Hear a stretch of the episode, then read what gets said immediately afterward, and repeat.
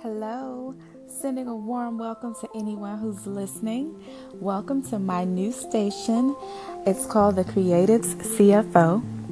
So, I, like many of the anchor newbies, found my way here via my tribe of women, um, creative entrepreneurs on Instagram. So, I want to introduce myself. I'm Dondria. I'm a certified public accountant or CPA for uh, creative women entrepreneurs. I worked in public accounting for 10 years before retiring to grow my family and grow a business of my own.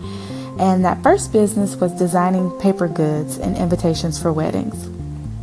It's since grown to include business branding for creative small businesses and now financial advisory. So it feels like I've now come full circle and I'm able to help creatives just like me get past the pain points in their business finances. So, I'm going to use this channel to talk about money and bookkeeping and pricing strategies and getting organized, you name it. And I feel like this is the ideal forum because you can call in with your questions and get them answered. So, seriously, take advantage of that. I mean, when else can you talk to an accountant for free? I know it's kind of sad, right?